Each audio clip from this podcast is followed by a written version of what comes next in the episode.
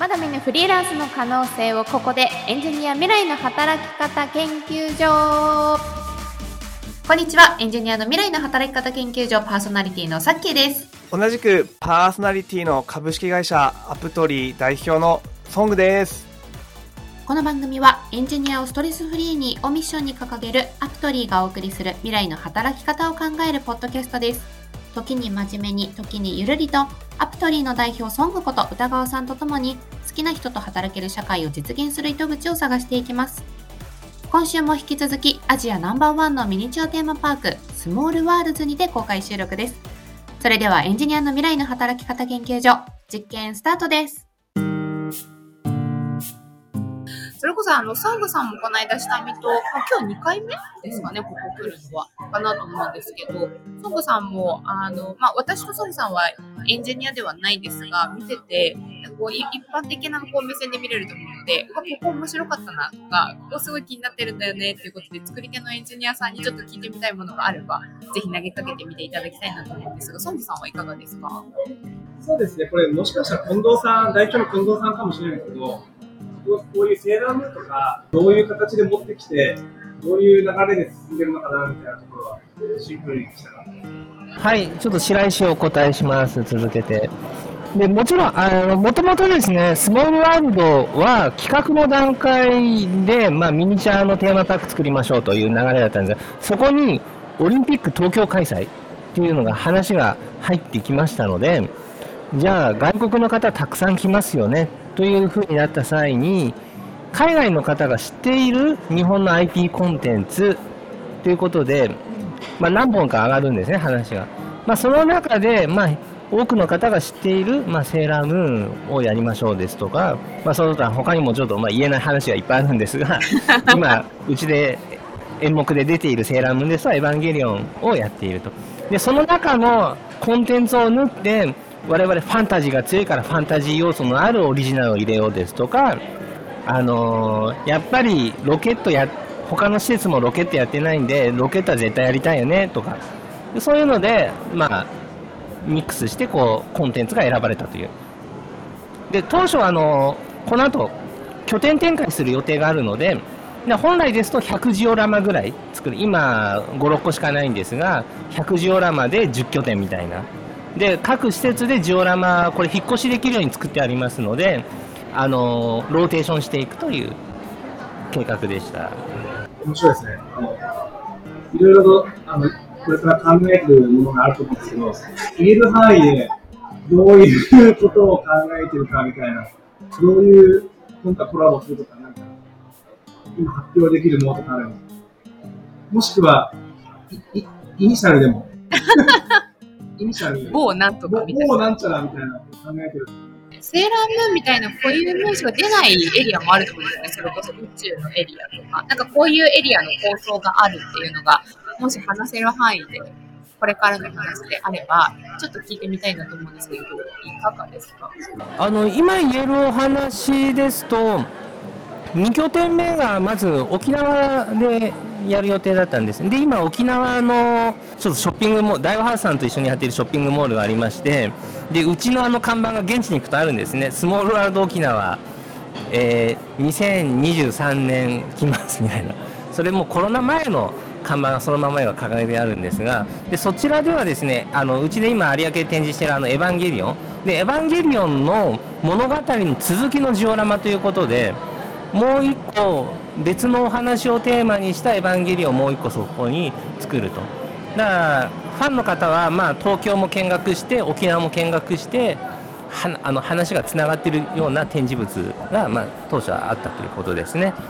沖縄の情報はキャッチしてて2023年で書いてあるなとは思っていたんですがこれは一旦延期になるんですかあ延期ですね。なるほど。で、またここから拠点がまた100拠点、あの、100ジオラマっておっしゃってたから、かなり拠点は増えていくのかなと思うんですが、個人的には私、今、九州、宮崎にいるので、九州方面に欲しいなとそうです。そういう意味で言うと、あの、まず日本に2拠点、東京と沖縄、で、3拠点目は、まあ、アジア地域に、あの、そのタイミングで、ちょっとご縁のあるお国とまあその商業施設で展開しようという流れです。なるほど、ありがとうございます。まあ、そうなってくると、それぞれのそのジオラマにどういうあの思考を凝らしていくのか、どんなギミックをこういくのかっていうのが気になるところではあるんですけど、あの普段からその鶴田さんとか寺田さん、またミニチュアとは全然違うところのエンジニアをされているとは思うんですが、なんか自分だったらこういう動きをするそのミニチュアだったりとか、こんなギミックちょっとこう仕掛けてみたいなとかっていうのがあれば、ちょっとそのなんかアイデアをぜひその現場のあのクリエイターのお二人とちょっとお話ししていただきたいなというふうに思うんですけど、いかがですか？そうですね。今だと多分車を動かしたり、あと光って演出したんですけど、結構その街の中でも中と夜の演出があったりとかできてすごい面白いなと思ったんですけど、なんか作り手としてこれからなんかこういう表現をしたいとかあるのかなっていうのが気になって、例えば水を使うとか、なんか危ないけど火使うとか。はいはいそういういろんな表現とか、例えば匂いとか、なんかそういういろんなことを作るとしては、なんかやりたくなるんじゃないのかなっていうふうに思ったんですけど、そのあたりいかがでしょうか。はい、宮崎ですけども、個人的には水を使ったものっていうのはやりたいなとは思ってまして、ただ決まってはいませんが、あのえー、例えば海の中を船が走ったり。それからあの、えー、ダムの模型を作ってそこで水力発電をしてみたりっていうのが面白いと思います？ですよね。っていうのは考えてはいますけどまだやるって決まってないんですよ。それで実際にこう電力が作られてなんかこれぐらいこれぐらいの水でこれぐらいの電力ができるんですよみたいなのを見れたら面白いな電力発電何キロワット発電してます？とかって出てあと浄水はここからこう流れてますみたいな。ところまでやって水門こう開けますよみたいなところまでやると面白いかな面白いし、まあ、話を聞いてめっちゃ具体的にしたので実は結構考えてるめっちゃ作りたいんだろう。なうん、まだ想像ですけど。あくまで想像です。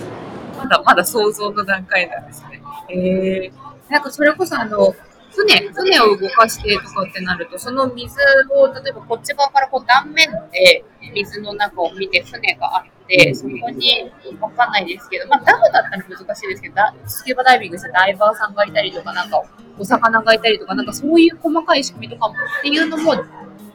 あそうすると魚を全部動かさなきゃいけないと思うんですけど。うん、そうですね。そうそうなっちゃうんじゃないですか。でも全部動いてたら結構圧巻ですよね。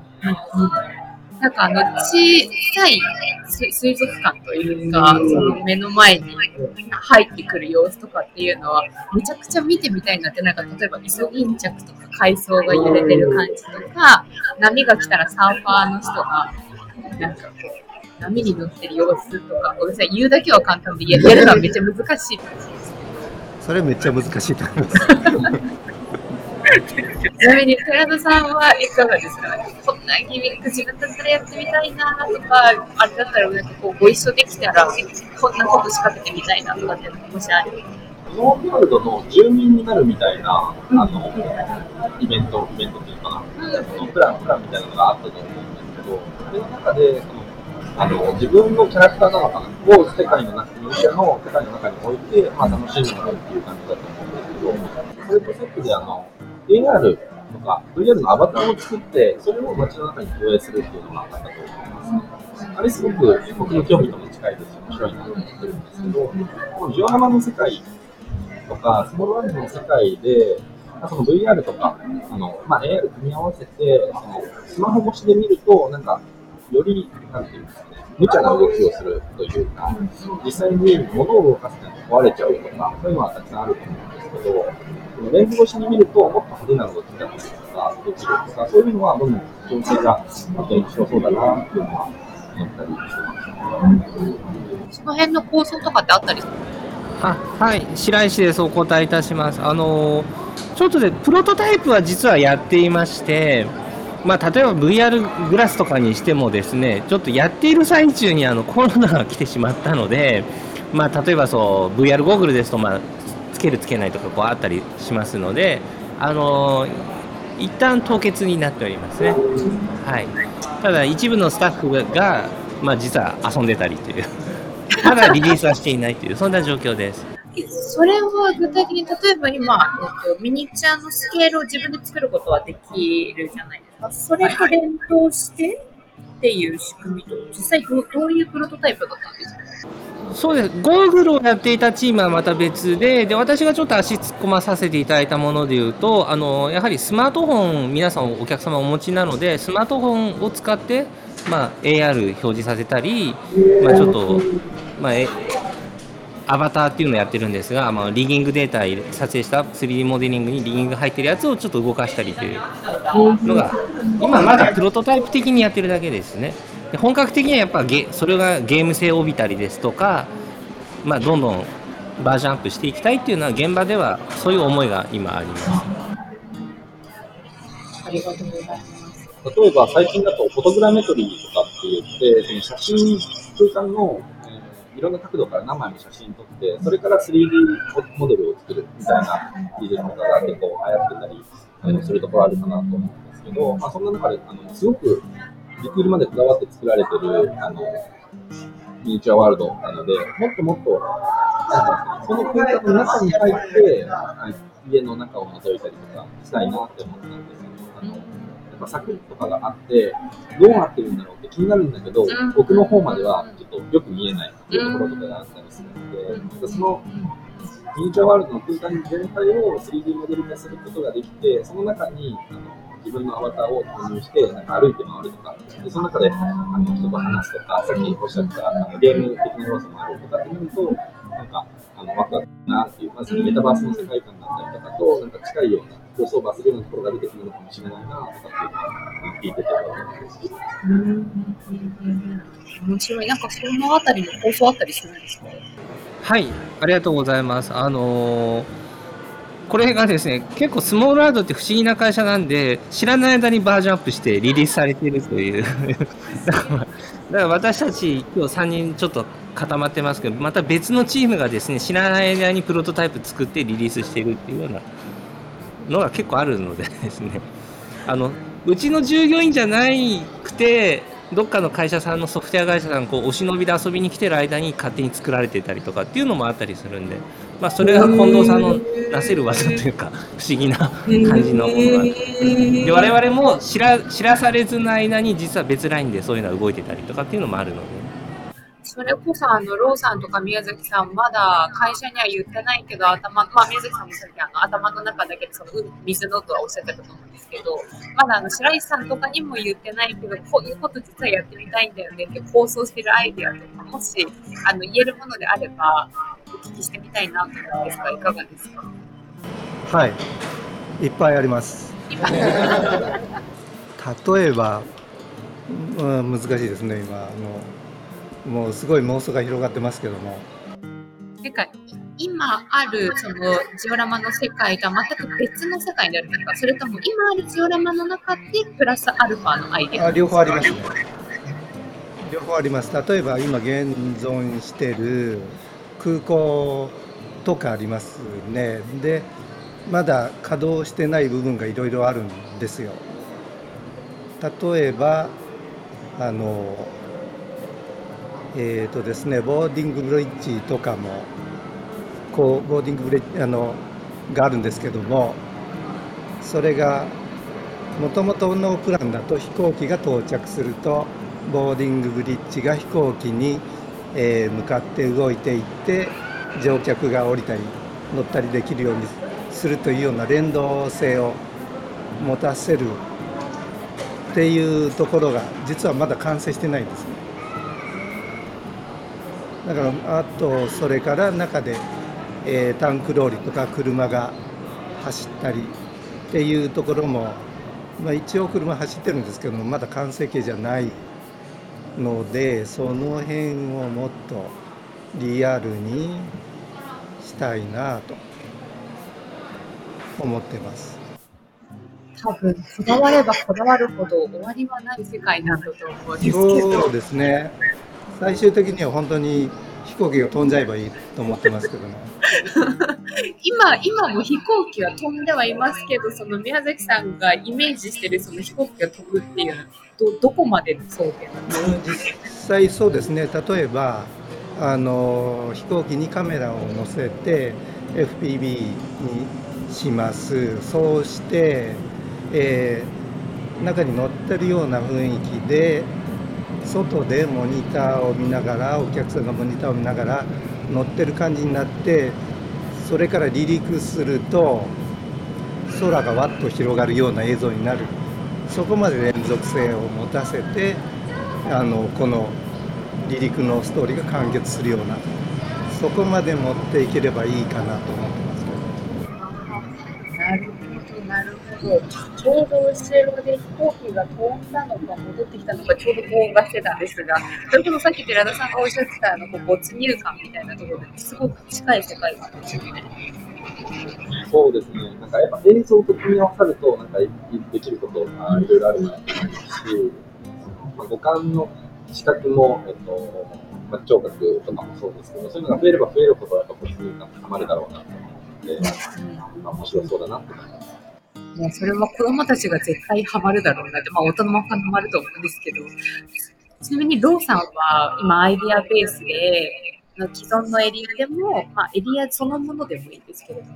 なんかちょっとこんなアイディア、構想としてあるんだよねっていうのがぜひあれば、ちょっとお聞きしてみたいいかがですか？はい、えー、とさっきも話したような、えー、と例えば今のギミックとかあの作ったものはほぼあの、まあ、インターフェースがあって、まあ、技術的に言うとインターフェースがあって、まあ、人が触ったりボタンを触ったりキーボードで制御したりそれは動かしてるんです。であの AR とか VR とかを取り入れるとあのもっと臨場感があってただあの手のさ手作業とかじゃなくて要は実際のあの操作してるとかみたいなあるいは音声の監視とか画面の画像認識とか入れて、えー、それを連動させたり、まあ、もっと臨場感があるかなと思います。例えばですけど、まあ、そのボタンを押して飛行機が飛ぶとかじゃなくて、さっき宮崎さんが言ってた例で挙げると、パイロット役としてなんか入って、ボタンを押すレベルとかじゃなくて、なんかこう実際にそのプレイヤーが動くと見てる方角が変わったりとか、まあ、入力としてはプレイヤーの、まあ、動きとしていろいろ捉えるんですねセンサーででまた出力として、まあ、あのシステムからの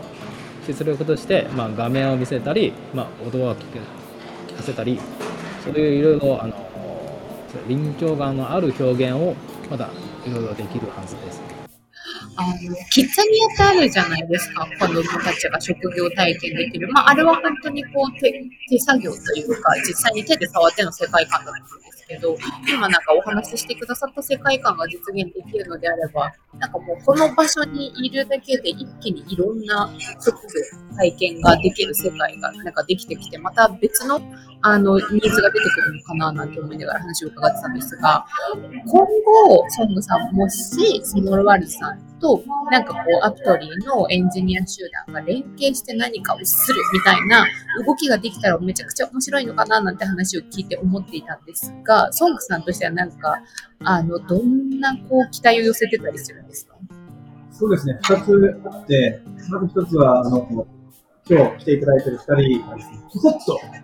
っと裏でもろもろやって、それがですね、この場にさせていただいて、一緒にコラボして、あの、ものを、こう、今日来ていただいているお客さんに見てもらうっていうのが1点目。2点目は、あの、ローさんはじめ、エンジニアさんと一緒にハッカトンというか、何かイベントをもう組んで、一緒に、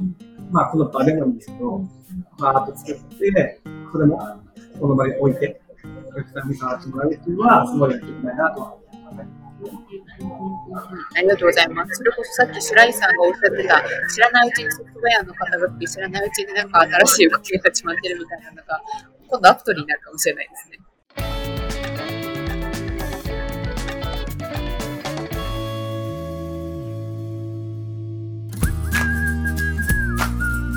アプトリーでは共感採用という手法で企業とマッチングし、お仕事を引き受けてくれるエンジニアの方々を大募集。リモートで働きたい、好きな人と好きな場所で働きたいというエンジニアの方は、カタカナアプトリーで今すぐ検索。まずはホームページをご覧ください。また、一緒に好きな人と働ける社会を実現してくれる仲間も随時募集中です。こちらもご応募お待ちしております。さて、エンジニアの未来の働き方研究所は毎週金曜日に配信予定。アプトリーの公式ツイッターでも情報発信していきますので、こちらもぜひフォローをお願いいたします。ツイッターのアカウントは、アットマークアプトリー、UPTORY アプトリーです。ご意見ご感想をお待ちしております。